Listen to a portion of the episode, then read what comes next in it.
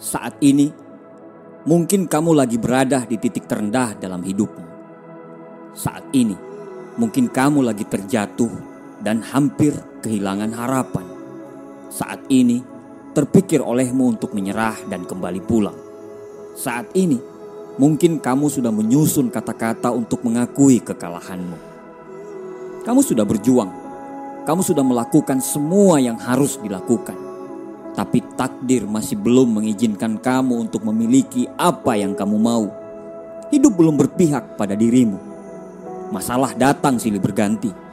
Belum selesai masalah yang satu, kamu harus berhadapan dengan masalah yang lainnya.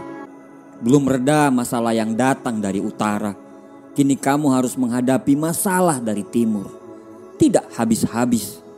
Kamu sudah capek, kamu kehilangan tenaga. Seolah-olah tidak ada lagi secercah harapan dalam hidupmu. Kamu bahkan sampai di titik mau menyerah dan siap untuk mengaku kalah.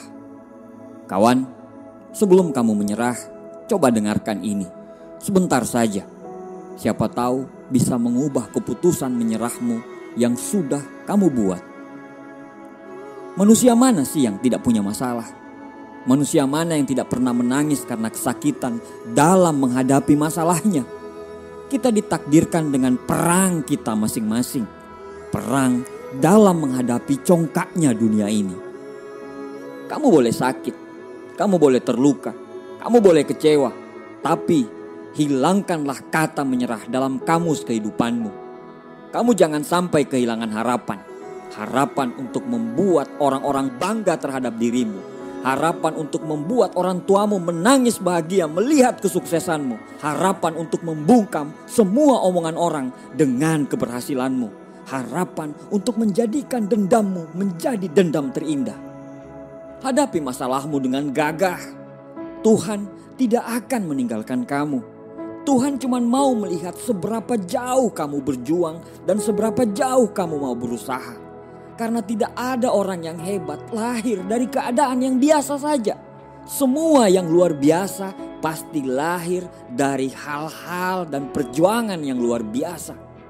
Kapal akan sangat aman bila kapal itu berada di dermaga. Tapi bukan untuk itu kapal dibuat. Karena kapal itu dibuat untuk mengarungi samudra yang penuh ombak dan gelombang. Begitu juga dengan penciptaan kita sebagai seorang manusia.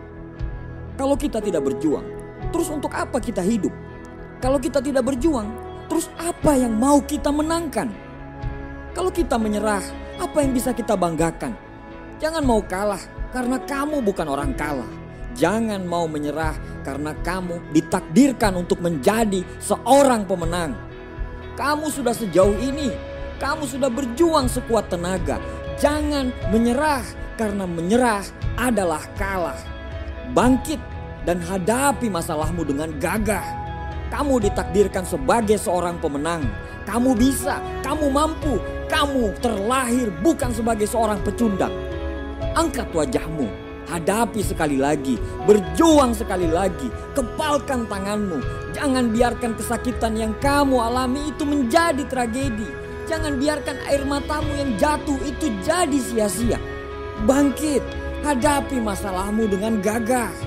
Jangan sampai masalahmu itu mengambil semua impian yang sudah kamu bangun dengan darah dan air mata. Untuk orang tuamu, untuk istri dan anakmu, dan untuk orang-orang yang Anda cintai.